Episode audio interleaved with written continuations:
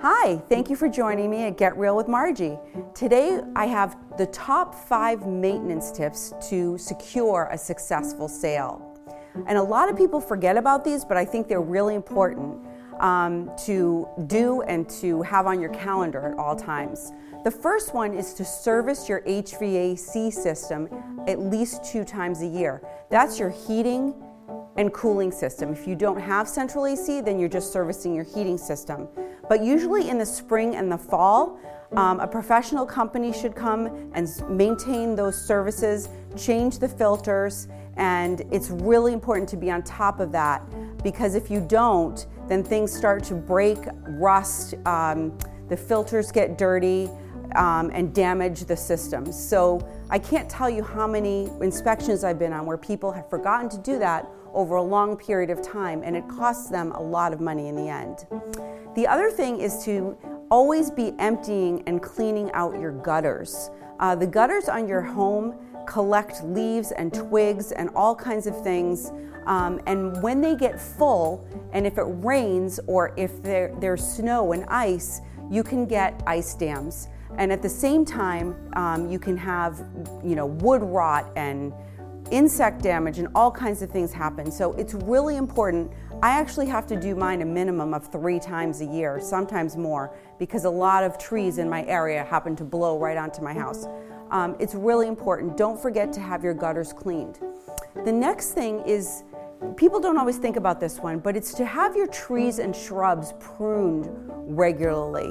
Uh, a lot of times, limbs of tall trees grow over the roof line or they impede um, the uh, electrical wires outside of the house.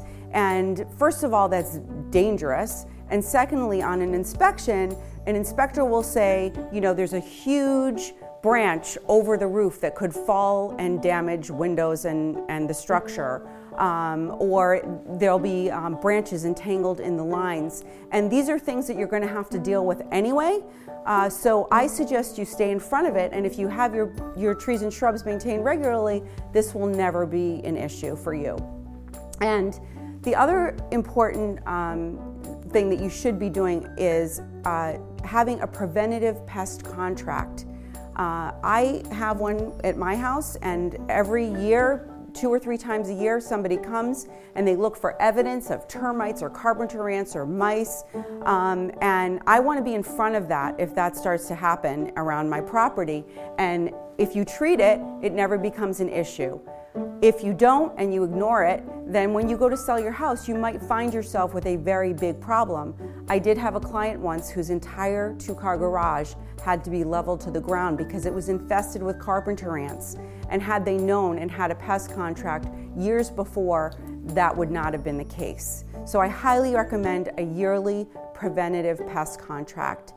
And the last thing is it's really important to keep your siding looking great.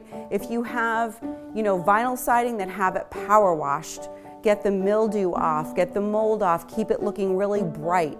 And if your house is painted, keep the paint fresh, even if it means doing one side a year just to keep it going so that you don't have a whole house worth of peeling paint when you go to sell it is a really good idea. What people don't realize is that Buyers have confidence when they see a home that's been well maintained and taken care of. And when buyers realize that you have done all of these things to take care of your home, they will likely offer you more money and have a lot more confidence going into the transaction and therefore ensuring a more seamless, smooth transaction. So, those are my tips for the day. I hope that was helpful. Thanks for joining me at Get Real for, with Margie. I'll see you next time.